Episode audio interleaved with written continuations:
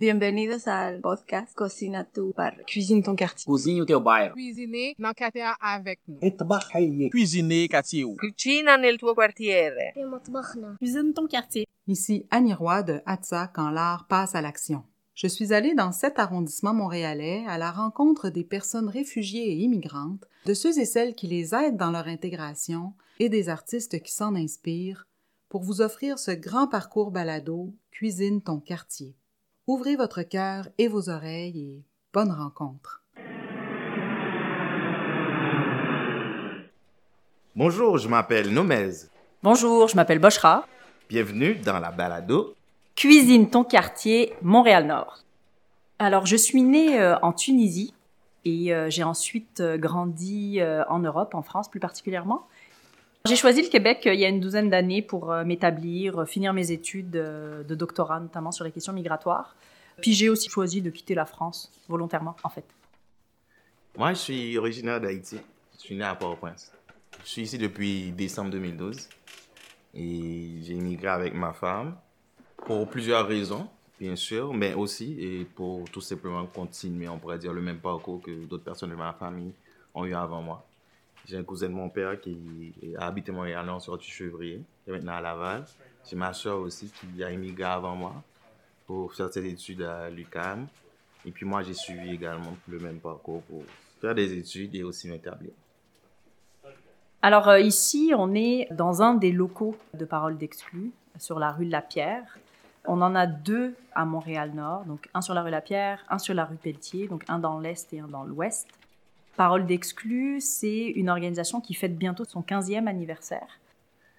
Dès la fondation, le travail de l'organisation visait à redonner la parole aux citoyens et citoyennes qui vivent les situations d'exclusion qui peuvent s'accumuler, d'exclusion sociale, euh, exclusion raciale, exclusion euh, économique, etc. Et l'idée, c'était de, de travailler au plus proche d'eux. Donc on est ici présentement dans un appartement de la rue Lapierre, juste à côté des gens qui résident ici. Et l'idée, c'est de leur donner un espace qui soit collectif et à partir duquel ils puissent penser en fait eux-mêmes leur implication à la collectivité, leur rapport à leur quartier, leur rapport à la ville, etc. Et leur rapport en fait à la citoyenneté tout court, avec ou sans statut. Ça, c'est pas obligatoire du tout. Et donc, Parole d'exclus, dans le fond, c'est ça, c'est une organisation qui aussi a pour esprit de transformer les quartiers dans lesquels se cumulent euh, justement les diverses formes d'exclusion. Donc c'est pour ça qu'on travaille par exemple à Montréal-Nord. On a travaillé historiquement aussi à Hochelaga Maisonneuve. Et donc l'idée c'est de se concentrer sur les espaces de la ville qui nécessitent d'être transformés, mais que cette transformation se fasse par les personnes concernées. Moi, je suis chargé de mobilisation pour parole d'exclus depuis tantôt six ans, mais j'arrive de compter. Les bons coups, c'est à plusieurs niveaux, en fait. C'est de voir comment les personnes ont développé un leadership qui fait en sorte que autour de la table et même au-delà de certains réseaux informels, ils puissent discuter avec des élus. Avant, c'était moi qui les amenais à aller en assemblée et aller à des conseils d'arron- d'arrondissement. Mais maintenant, ils sont à l'aise pour interpeller certains élus, certains décideurs du territoire, et puis me mettre en contact justement. Moi, c'est l'inverse qui se fait. Ça, c'est un très bel exemple. Cette année, mais depuis l'année dernière, on commence à avoir des prises de parole hors du quartier. On faisait d'abord euh, des sorties pour voir qu'est-ce qui se fait dans notre quartier, qui avait des réalités plus ou moins similaires, pour ensuite s'inspirer pour voir comment les adapter comme par exemple visiter une clinique de proximité pour euh, les enjeux de santé de Montréal-Nord. Et maintenant, on est interpellé. Ça nous m'arrive d'être interpellé, d'aller et dans des forums, dans des tables hors du quartier où justement ce qu'on a fait comme action, petit qu'il soit, inspire aussi. Ce qui est plus difficile, c'est garder le tissu humain et la proximité. C'est travailler à plusieurs échelles, au fait. Parce qu'on travaille très proche des gens, mais ensuite, on aimerait transformer à plusieurs niveaux. Parce qu'on aimerait avoir un impact structurel, au fait. C'est comme si nous, on a toujours su que l'isolement crée des problèmes de santé mentale, tout et tout. Cré- Créer des liens de confiance avec des personnes qui vivent certaines réalités. Et aussi ne pas se substituer avec les ressources du milieu aussi, parce qu'on n'est pas des intervenants. Amener cette personne à se déculpabiliser sur ses problèmes, prendre position, créer un réseau de personnes similaires et puis ensuite prendre position et ensuite et pouvoir travailler avec d'autres personnes comme par exemple le concept de patient partenaire à peu près qu'on connaît avec des groupes d'écoute avec des citoyens et les amener à discuter avec des professionnels de la santé sur comment ils devraient avoir accès à certains services. Et puis, si vous voyez bien, ces systèmes-là sont super hiérarchiques. Des fois, c'est du top-down, c'est ministériel, c'est des programmes qui sont bâtis, qui sont très, très solides et très, on pourrait dire, cloisonnés. Là, imaginez-vous, pour passer de les réalités quotidiennes de la personne qui est en prise avec des crises d'anxiété, l'amener à composer avec la complexité des échanges et interactions avec plusieurs acteurs du milieu et essayer de bouger toute cette structure-là, ça, c'est, moi, c'est ce qui est le plus dur, en fait. C'est très, très difficile, mais on est une équipe, c'est vrai. Moi, j'ai une, une, vision plus terrain, c'est-à-dire, je... En fait, on se passe le témoin. C'est-à-dire qu'il y, y, a la proximité des résidents et des citoyens qui est travaillée avec la mobilisation et par la mobilisation. Puis en fait, c'est comme si à l'intérieur même de l'équipe, on se passe le témoin pour qu'ensuite on, puisse documenter ce qui se passe. Donc on a une équipe de recherche aussi, recherche-action, qui travaille sur ces enjeux-là. Et ensuite, par exemple, avec la communication, ben, on, essaye de vulgariser à travers plusieurs euh, modes de communication ce qu'on trouve, ce, que les gens vivent. Donc en fait, c'est comme si le vécu était traduit de sorte à ce qu'ensuite le témoin soit passé aux institutions, aux élus, aux administrations et sur plein d'enjeux. Sur la question de la santé, sur la question des discriminations et de l'inclusion, sur la question des conditions de vie aussi, parce que évidemment, dès qu'on parle de pauvreté et d'exclusion sociale, on parle évidemment de conditions de vie. c'est vraiment un passage de témoin, je dirais, entre le citoyen et ceux qui décident. Dans le contexte de l'immigration, c'est quoi la réalité d'une personne qui arrive ici? Premièrement, il y a, deux profils. Euh, moi, je rencontre des, nouveaux arrivants qui, des fois, c'est des personnes qui étaient déjà au Québec, euh, qui viennent à Montréal-Nord. Parce que Montréal-Nord, justement, c'est une porte d'entrée à Montréal, mais pour plusieurs profils. Il y a des personnes qui viennent de Joliette, par exemple, qui viennent de Repentigny, qui viennent un peu plus de l'est de Montréal. Vu que Montréal-Nord est rattaché maintenant à la ville-centre, c'est-à-dire c'est comme si maintenant ils sont à Montréal. Mais c'est pas la même réalité. On est comme un mi-chemin avec un historique périurbaine et, bien sûr, être la métropole, on pourrait dire. Ces personnes-là, ils sont nouveaux à Montréal, comme les personnes qui viennent d'autres pays. Mais ce qui est différent, c'est que c'est des personnes qui viennent d'autres pays, c'est leur premier contact avec la culture québécoise. Leur réseau dépend de leur point d'attache au Québec plusieurs nouveaux arrivants, et je vais parler des personnes que je connais, qui, viennent par exemple soit du Maghreb, euh, du Maroc et, et d'Algérie notamment, des citoyens que je connais, et ont de la famille ici qui ont immigré avant eux. C'est-à-dire rapidement, c'est comme c'est un pied à terre et qui est comme logique pour eux de se retrouver ici. Le premier jeu, c'est se retrouver dans un réseau qui permet de comprendre la culture d'ici, comprendre la réalité d'ici. Parce qu'elle est différente d'une culture à l'autre, d'un pays à l'autre. Le deuxième enjeu, c'est la compréhension effectivement de, de, comment que les services sont donnés. Parce que ce qu'il y a, c'est qu'il y a un système de référencement qui s'adapte tout le temps. Si vous voyez même les changements qui se font dans les ministères, qui ensuite, ils parlent d'inclusion, des fois ils parlent d'immigration, ils changent même le nom du ministère. C'est-à-dire que la façon de donner les services à ces personnes-là s'adapte et change parce qu'elle n'est pas 100% adaptée. C'est à la personne vraiment, suivant son parcours et ses besoins, de magasiner, on pourrait dire, excusez-moi, mais les services. Je pense que c'est le truc le plus dur. Et les personnes qui se débrouillent le mieux, c'est les personnes qui ont déjà un réseau familial et amical, qui ont un modèle de parcours tu vas trouver des personnes qui vont dire ah oui et rapidement tu peux décrocher tel profil et puis te faire de l'argent. Ou bien une personne qui a un autre profil plus et faire des études et ensuite essayer de trouver un emploi. Ah oui voici les opportunités. Moi j'ai fait ça. C'est à dire les gens ils vont vraiment suivant ces modèles là mais c'est pas la même réalité. Une personne qui par exemple a fui pour des besoins de sécurité des persécutions politiques et autres n'avait pas un plan c'est-à-dire, cette personne se retrouve ici comme ça, là, et puis là, il doit se débrouiller. Et ça, c'est encore plus dur parce que c'est sur place que la personne fait son plan et son parcours et comment je vais continuer ici. Et puis, l'erreur qu'ils font le plus souvent, entre guillemets, c'est d'essayer de tout régler d'un coup. C'est la réalité de plusieurs pays du Sud. Les gens sont débrouillards et ils ont toujours l'impression qu'ils peuvent vraiment tout faire. Ok, je vais m'occuper de ma santé, je vais faire des études, je vais travailler, je vais avoir des enfants comme une shot. Comme les gens essaient vraiment de le faire, et puis ensuite, ils remarquent la complexité.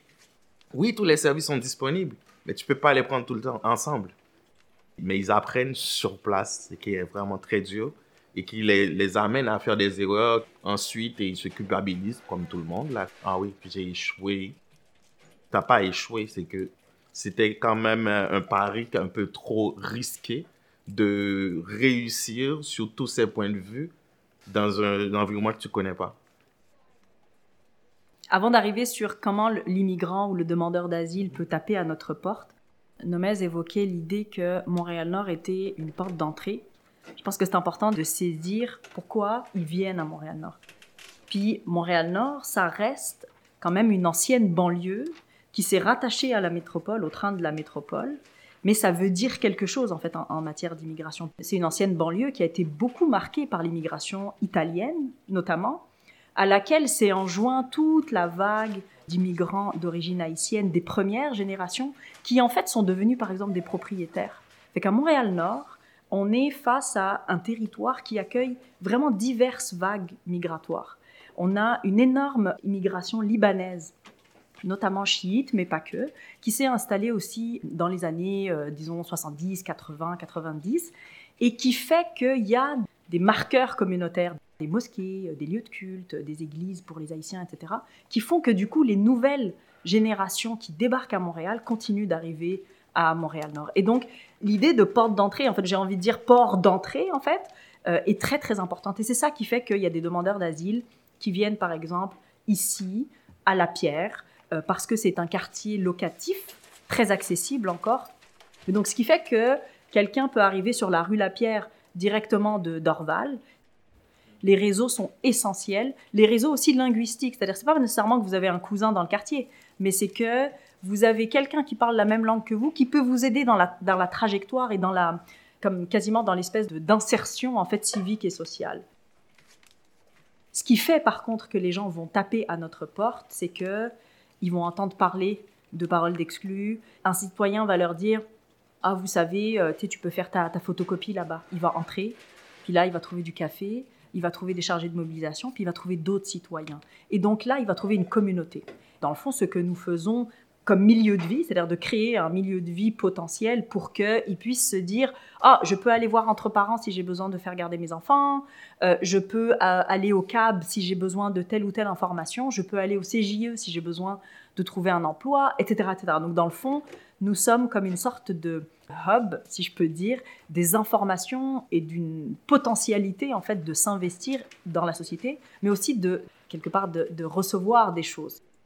Donc notre présence, elle peut être dans les esprits parce qu'on est proche, on est proche des gens.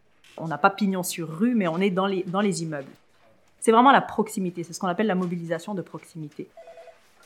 Autant pour les demandeurs d'asile que pour les immigrants, que pour à peu près tous les types de citoyens, notre objectif, c'est de les rapprocher des institutions. Vu qu'on est déjà dans les immeubles de la CHAPEM, la CHAPEM, c'est la Société d'habitation populaire de l'Est de Montréal. C'est un propriétaire privé, mais qui fait du logement social. C'est-à-dire, les locataires de la Chapelle, pour eux, c'est un prolongement de leurs appartements. Pour eux, c'est un prolongement des services qu'ils ont à la Chapelle. C'est du bouche à oreille d'abord. Autre chose, euh, ce qu'il y a, c'est que l'équipe, et que soit chargé de mobilisation ou animateur, on est en contact avec d'autres intervenants du quartier qui nous invitent aussi dans certaines de leurs activités, que ce soit et des sessions d'information, que ce soit des, séminaires, que ce soit des forums ou même des fêtes de quartier. C'est-à-dire, nous aussi, on va rencontrer les gens à ces endroits-là et puis on, se rencontre vraiment du un à un où les gens prennent nos cartes, euh, prennent des pamphlets et puis les citoyens nous présentent des gens tout le temps aussi. C'est comme, c'est vraiment, on y va, on y va vraiment avec tous les points de contact qu'on puisse avoir. On utilise quand même des publications et, sur les réseaux sociaux mais à travers aussi des groupes qu'on accompagne. Nous, on est vraiment plus une plateforme de rencontre, de création de liens pour concevoir des solutions et qui sont évolutifs au fait. C'est-à-dire qu'on n'a pas un produit fini, on est vraiment tout le temps dans du développement. Les gens se rencontrent, ils vont discuter autour d'un café. Les rencontres peuvent être informelles au départ, ensuite prendre des formes un peu plus formelles comme des focus group. Et aussitôt que la recherche est conscient qu'il y a déjà certains besoins de documentation, on peut aller aussi dans des formes un peu plus élaborées de rencontres qui, sont, qui peuvent prendre plusieurs formes, au fait. Même un truc purement artistique, là, les gens pourraient se mettre à écrire. Euh, et moi, j'ai déjà fait, euh, par exemple, un atelier de freestyle rap qui a été dans un verbatim pour justement montrer comment que les jeunes et vivent le quartier. Ça peut prendre n'importe quelle forme. Mais dans le quotidien, ça prend la forme de, ce que les gens veulent faire. Si les gens veulent faire des fêtes, on fait des fêtes. S'ils veulent faire... C'est vraiment leur donner accès aux outils, mais les outils, comme aussitôt qu'ils ont des enjeux, aussitôt que c'est santé, on dit, OK, on va chercher les ressources santé et puis les amener ici. Ou on va les amener là où ça se discute. C'est vraiment surtout ça. Et puis, bien sûr, ça, les gens comprennent beaucoup plus quand il y a une entité qui se crée. Un comité comme le Rassemblement des citoyens du Nord-Est, et un groupe comme le Staff Lapierre, c'est-à-dire les gens se donnent des noms, aussitôt qu'ils se fédèrent, ils se créent un réseau. Et euh, avec les jeunes un peu plus jeunes, les préados, les gilets verts, qui sont sur des enjeux d'environnement. Et puis là, aussitôt qu'il y a un projet également, le projet est beaucoup plus vendeur, comme Racine, et s'implique beaucoup pour euh, la santé, par exemple. Y a, on, a créé un espace de santé citoyen qui est un, espace, effectivement, on les met en lien avec des professionnels de la santé, que ce soit pour des, des, services, mais aussi pour de la réflexion également. Et des fois, on fait des événements de cliniques de proximité pop-up. OK? Eux, ils ont plus ou moins toujours porté ce, ce volet-là, qui fait que c'est leur, leur code de visite. Quand ils disent, moi, je m'implique dans le nord-est, ils vont dire, et puis on, milite pour avoir une clinique de proximité ou avoir de la santé de proximité. Et le staff Lapierre va, dire que nous, on, aimerait améliorer la situation des jeunes. Ils vont parler de leur fête de quartier ou quand ils prennent des positions liées à tout ce qui est profilage racial et tout ce genre. On a beaucoup travaillé dans la dernière année sur les enjeux de profilage, de porter la voix sur les questions justement de discrimination, de racisme systémique. On a porté avec plusieurs acteurs du territoire et des citoyens un mémoire qui a été présenté à l'OCPM, donc euh, à la Commission sur le, racisme systémique au niveau de la métropole. C'est une des choses qu'on a présentées. On a présenté la perspective nord-montréalaise sur les enjeux de racisme systémique. Puis ça, c'est en train de suivre un petit peu son cours. Et un des enjeux, en fait, auxquels on, fait face beaucoup et auxquels on a fait face beaucoup euh, cet été, par exemple, l'été 2020, c'est la question de l'insécurité urbaine. C'est la question des diverses formes d'exclusion qui cohabitent en fait et qui s'entrechoquent parfois dans la rue et du devenir justement d'une certaine jeunesse qui ne voit pas toujours d'horizon en fait dans l'insertion dans la société. Et par exemple, ce qu'on a tenté de faire, c'est justement d'être à l'écoute peut-être des voix, autant des mamans dont les enfants vivent une insécurité et un sentiment d'insécurité. Et donc là, par exemple, on va les appuyer pour qu'elles organisent une marche des mamans et pour justement que cette ce sentiment d'insécurité puisse être saisi comme une urgence majeure. Mais parallèlement, on travaille aussi, par exemple, avec euh, un jeune nord-montréalais pour l'appuyer justement dans une démarche artistique où, si on lui demande, lui, comment il vit l'exclusion sociale, qu'est-ce qu'il dit?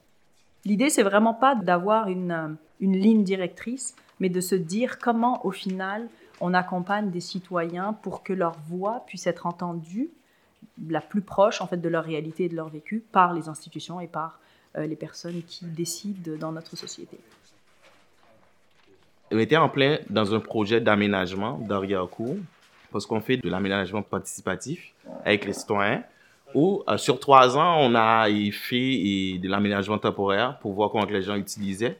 Et puis on faisait des ateliers en parallèle pour voir comment que les gens voulaient modifier leur espace. C'était dans plusieurs plusieurs enjeux étaient liés à créer un espace de vivre ensemble, mais aussi travailler sur le sentiment d'insécurité dans le Nord-Est également.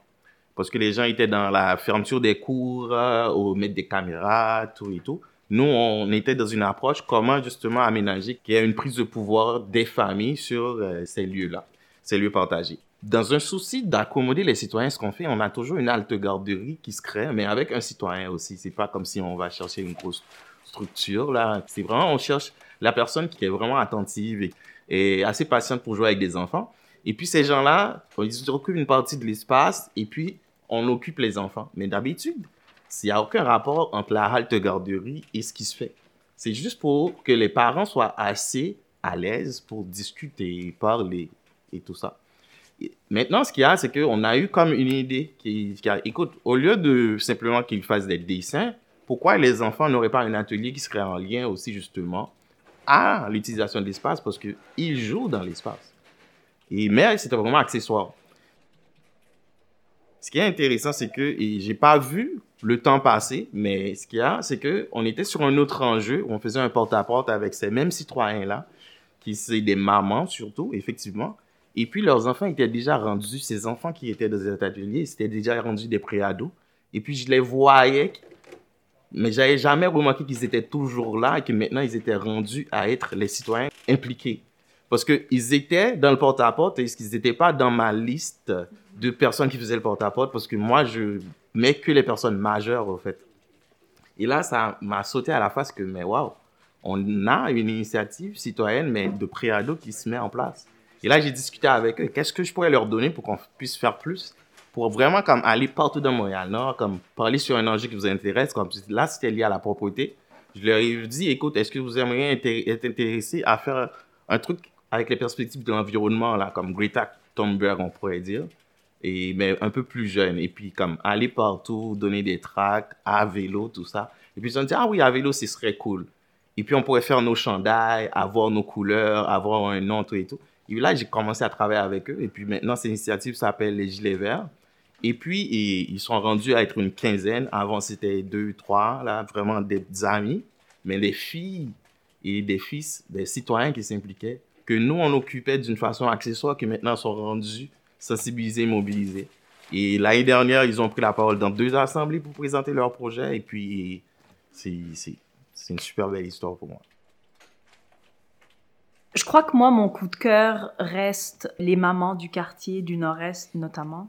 Il y en a une en particulier qui me vient, qui, est très célèbre maintenant, qui s'appelle Yarkout, qui font preuve d'une euh, très grande résilience alors même que, par exemple, elles vivent dans un quartier qui, a des besoins urgents en aménagement, en amélioration du bâti, etc., mais qui sont aussi, par exemple, des femmes qui ont vécu un parcours de migration et qui, pour la plupart d'entre elles, sont des femmes maghrébines, musulmanes, qui portent, par exemple, pour certaines d'entre elles, un foulard, dans un Québec qui ne les accepte pas toujours tant que ça, et euh, qui, pour certaines, travaillent dans des écoles, et où dans un contexte où il y a la loi 21 qui a été votée, ben en fait, elles se sentent pas toujours acceptées. Et donc, pour moi, ce, sont vraiment ces femmes-là qui font preuve d'une d'une résistance quotidienne absolument admirable parce que elles s'impliquent au quotidien avec des organismes comme nous, mais aussi avec d'autres organismes sur le territoire pour complètement transformer leur environnement quotidien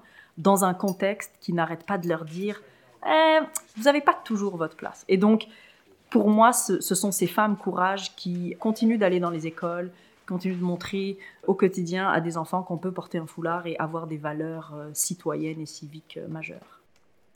Mon souhait, ce serait de trouver une formule, créer un fonds et des outils qui pourraient être transférés sur n'importe quel quartier, comme un fonds pour lancer d'autres initiatives euh, liées à la mobilisation citoyenne, mais vraiment dans un plus jeune âge.